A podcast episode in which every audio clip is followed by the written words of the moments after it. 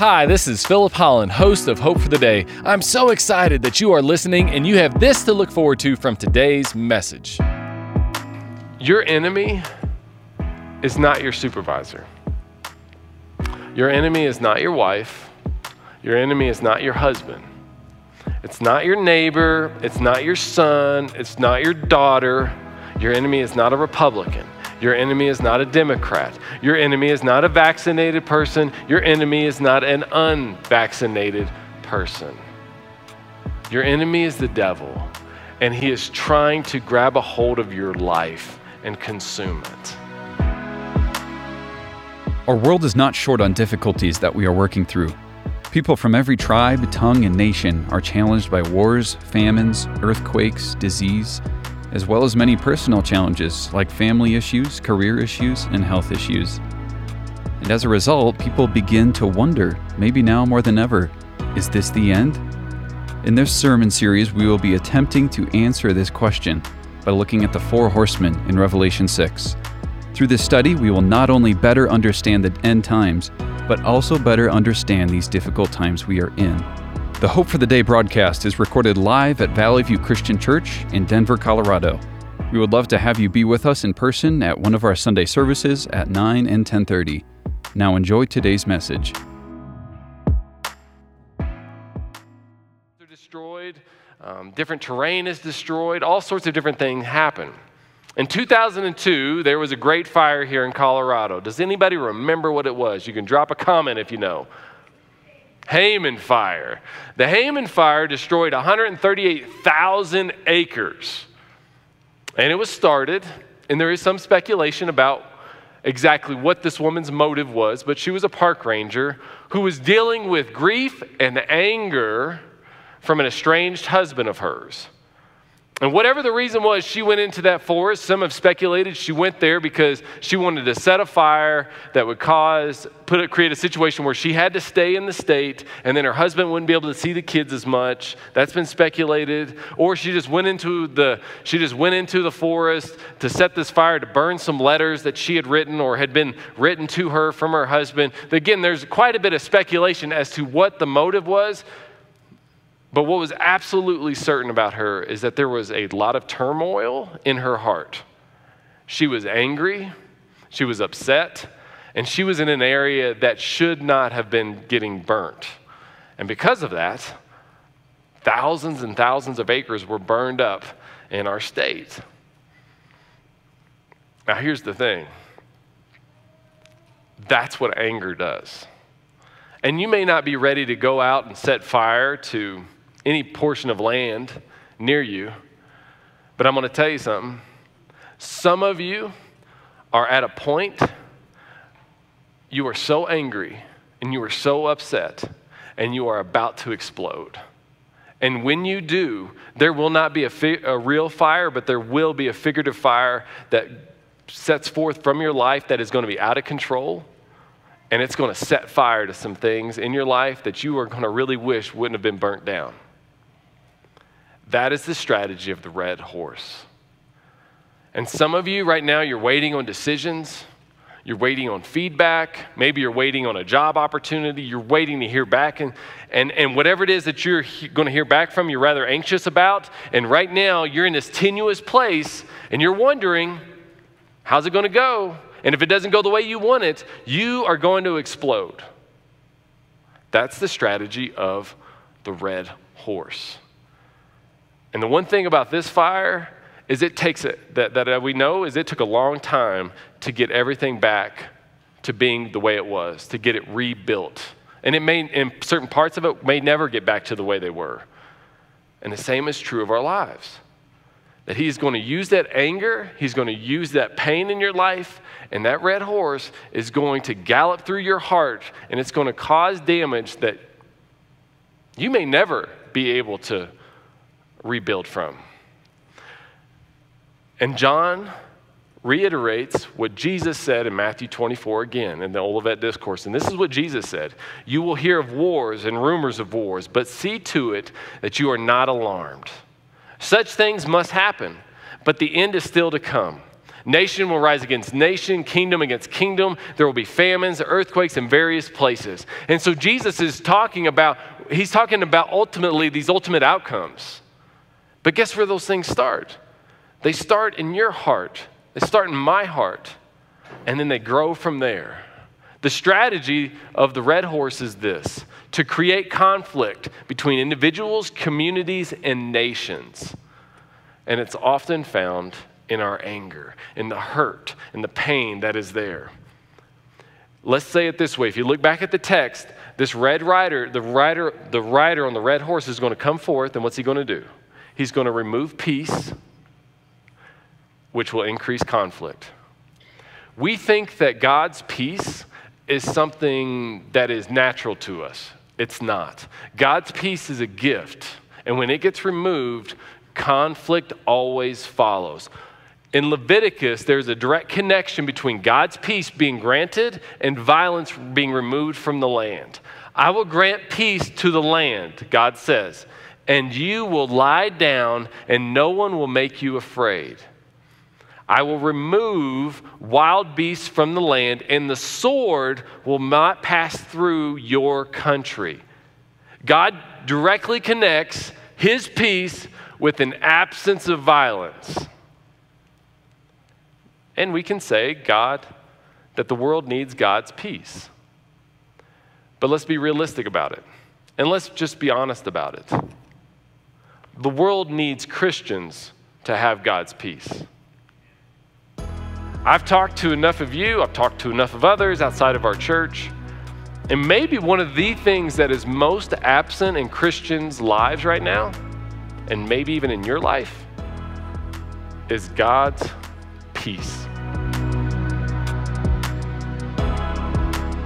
Thank you for tuning in to Hope for the Day. Our mission is to offer you hope through Christ centered biblical preaching. We certainly hope that this broadcast is doing just that for you today. You might not know this, but each of these sermons are recorded live at Valley View Christian Church in the Denver metropolitan area. If you live in the city, we'd love to meet you in person. We offer Sunday services at 8 a.m., 9:30 a.m., and 11 a.m.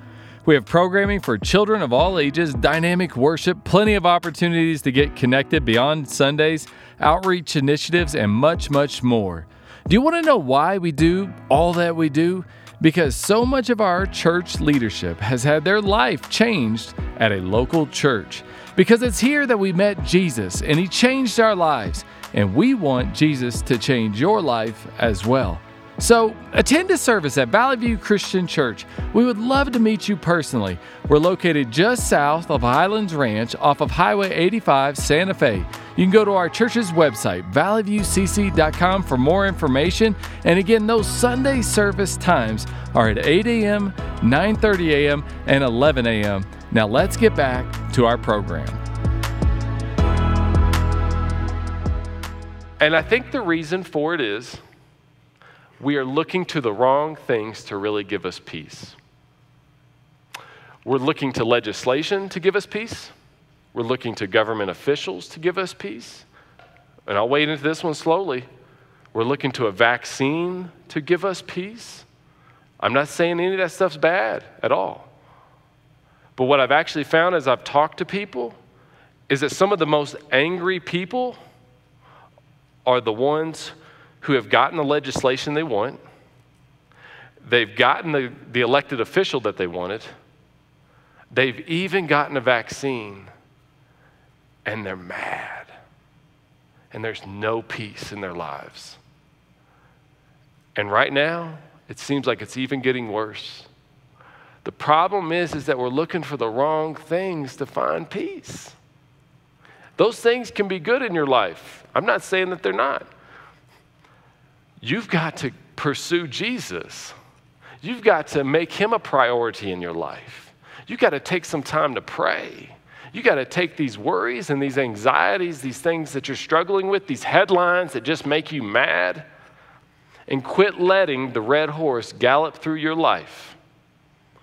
And instead, pursue Jesus and realize, just like we just said a moment ago, God's got all of this in his hands. He's got a plan. This isn't surprising him. But we're not on the backside of prophecy.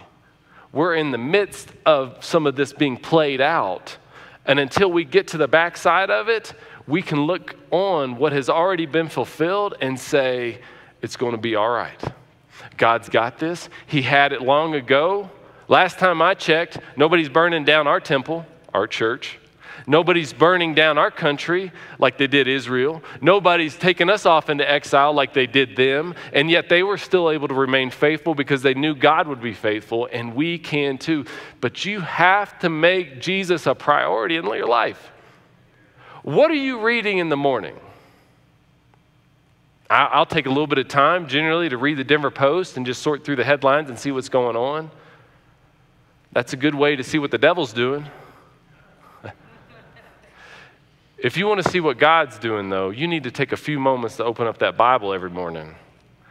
And it's there you find out what God has done, what God is doing, and what God will do.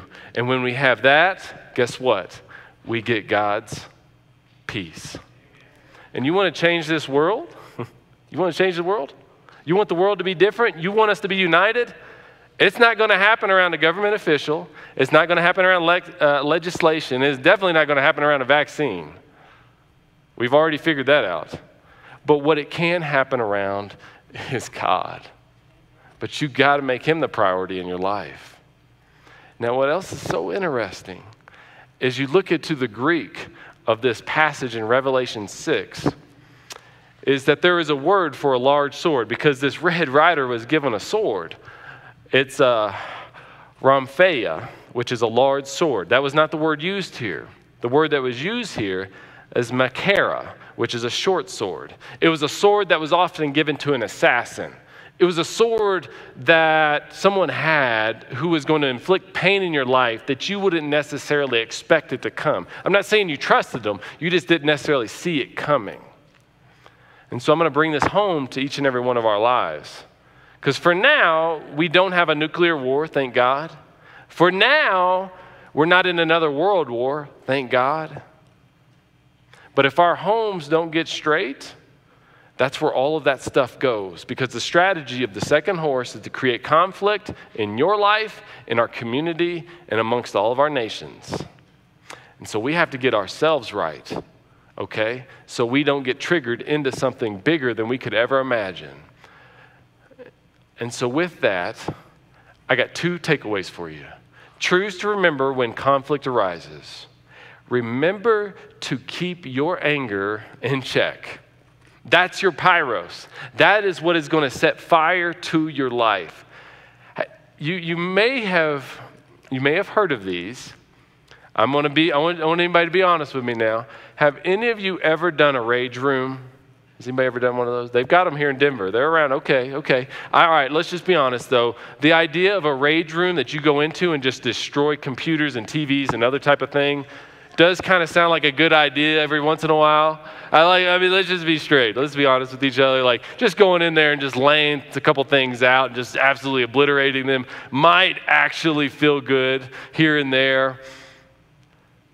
But it doesn't resolve anything it's not going to take away that hurt and that pain and that anger that's there.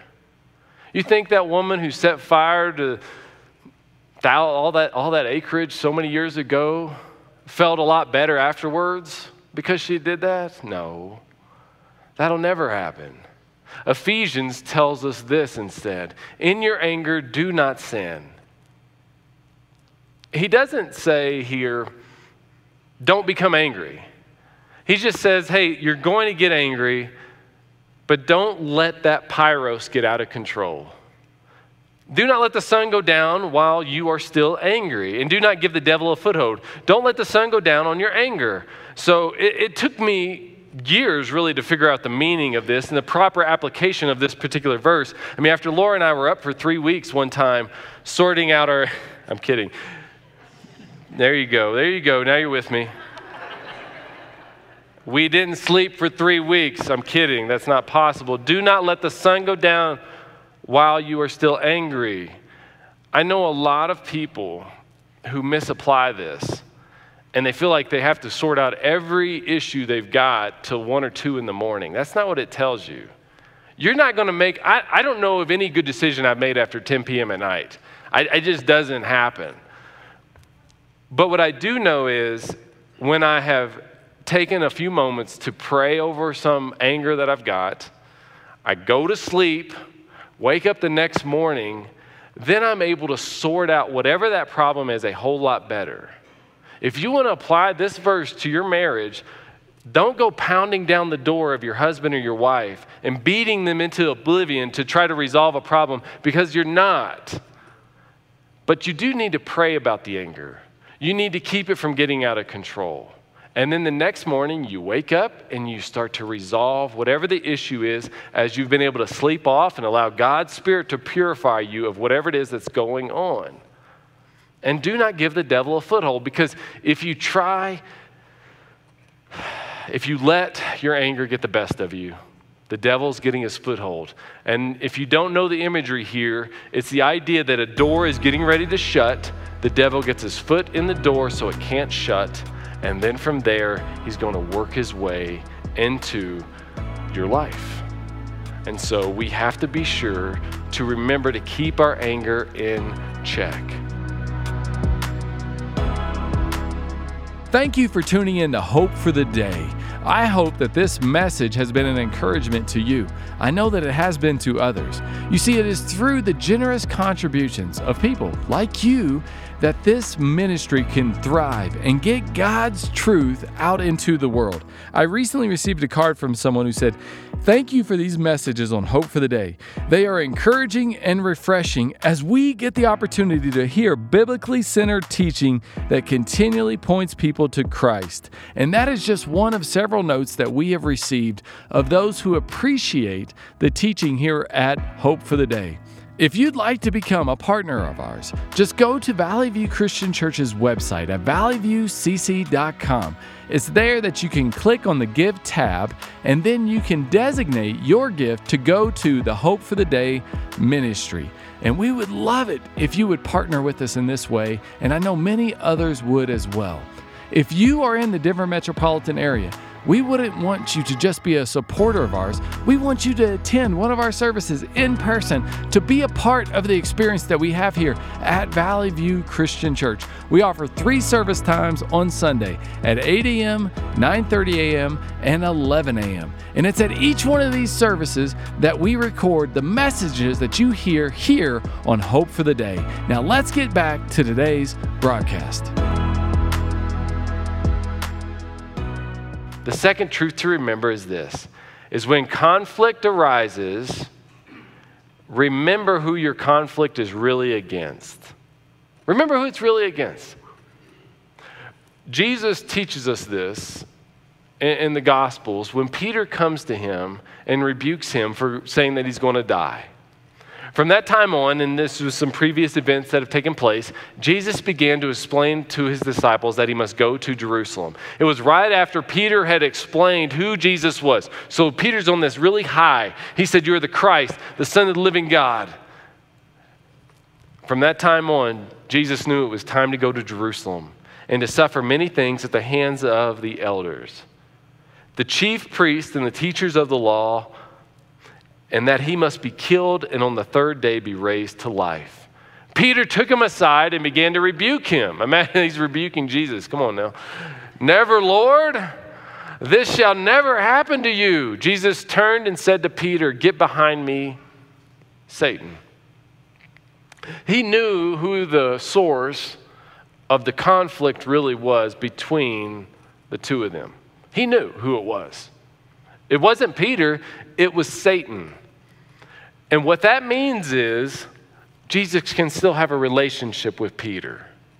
Because it's not really Peter who's against him seeing God's will played out in his life. He knew it was Satan trying to leverage Peter's ambition, his pride, his insecurities, his fear, his anger, all of that against Jesus. You are a stumbling block to me, Peter.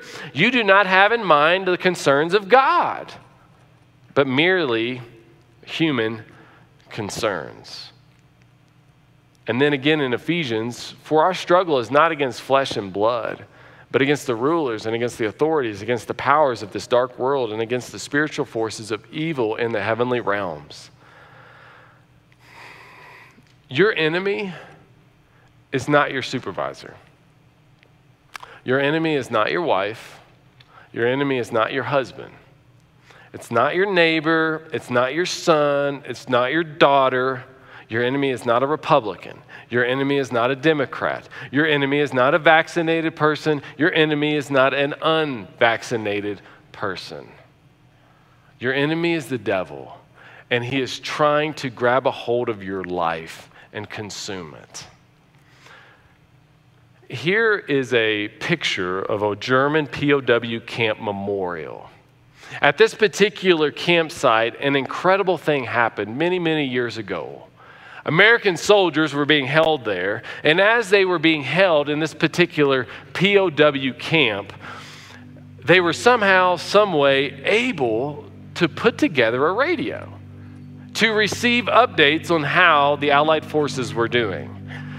As they were receiving these updates, one came in that the German high command had surrendered. But there was a breakdown in communication, and this particular POW camp did not receive that communication. It was a great tragedy. So now, for the next three days, these American soldiers were still being taunted, were still being, in some cases, tortured, were being abused. But they knew there had already been a surrender. And as the story goes, there was an immediate change in their disposition, there was an immediate change in their attitude. Because now, as the German soldiers would bring those German shepherds into the face of those American soldiers, they didn't respond with fear. Instead, they stood their ground in confidence. And now that and then the soldiers were then in, found to be laughing and telling stories and telling jokes and even singing songs. Why? Because they knew how the story was going to end. And they knew it was just going to be a matter of time before these soldiers at this POW camp heard that their high command had surrendered. And the war was already over. And after three days, the American soldiers woke up to find all of the Germans had, had abandoned their posts, and now they were free. And so, friends, what I'm trying to tell you is right now, many of us, we're, we're in this place where the devil is trying to scare us. He wants to taunt us. He wants to cause you to let your anger get the best of you because he wants you to think that this is all there is and that there is still a chance that, that, that God doesn't have a plan and there is still a chance that God isn't going to work it all out. But even as we sit on this side of prophecy, we know through the scriptures that God has promised to work all things out for the good. And we know that on this side of the, on this side of the prophecy, that he has still given us a prophecy. He's still given us a promise that one day, one day, Jesus is going to return and everything is going to be made right. And so we can sing these worship songs because we have hope, even in spite of the turmoil we might be going through. That, that we can say our prayers, even though we might be anxious and worried and distracted. That we can still smile in the face of adversity. That we can still look at people that might seem like they're against us and know it's going to be okay. Because who can be against us when God is for us? Yes, you're getting it. And when we know that, that horse, it doesn't have a chance. And he doesn't have a chance in any of our lives. Because there was a day when Jesus died on a cross, and then three days later, he rose from a grave. And here in a moment, we're going to have a time of communion where we remember the sacrifice that he made for each and every one of us. That this, and that in that, as we have a faith in him, that we would not give way to the fear and the concern and the shame of our, of our mistakes and our shortcomings, that instead we can go to God and say, Thank you for your son. Thank you for the hope that I have in Jesus. And thank you, Father, that you have a plan and you're going to work all things out for the good. Let's have its word of prayer, and our team is going to continue to lead us in worship. Father, as we sit here on this side, in this place of your prophecies to be fulfilled, Lord, help us to be reminded that you have a plan. And we see that so evident and so true at the cross. As your son died and it seemed like all hope was lost, but three days later, he was raised from the grave again. And so maybe as now, as we sit maybe in some of our sin and some of our shame and our anger that may be close to getting out of control in our lives, help us to know that we can return to your cross and it's there that we can experience your grace and your mercy and your compassion. And we give you all of this in Jesus Christ's name. Amen. Well, unfortunately, we have to bring today's message to a close. But my hope is that the word that was spoken was an encouragement to you. That's always our hope here at Hope for the Day. Did you know that these messages are recorded at Valley View Christian Church every Sunday? And if you're here in the Denver metropolitan area, we'd love to have you attend one of our Sunday services at Valley View Christian Church. We have Sunday service times at 8 a.m., 9:30 a.m., and 11 a.m. And we'd love to have you come and attend one of those services and be with us. And I, Pastor Philip Hahn, would love to meet you in person. And also remember that the Hope for the Day broadcast is available on your favorite podcast provider. So we look forward to having you again with us on Hope for the Day.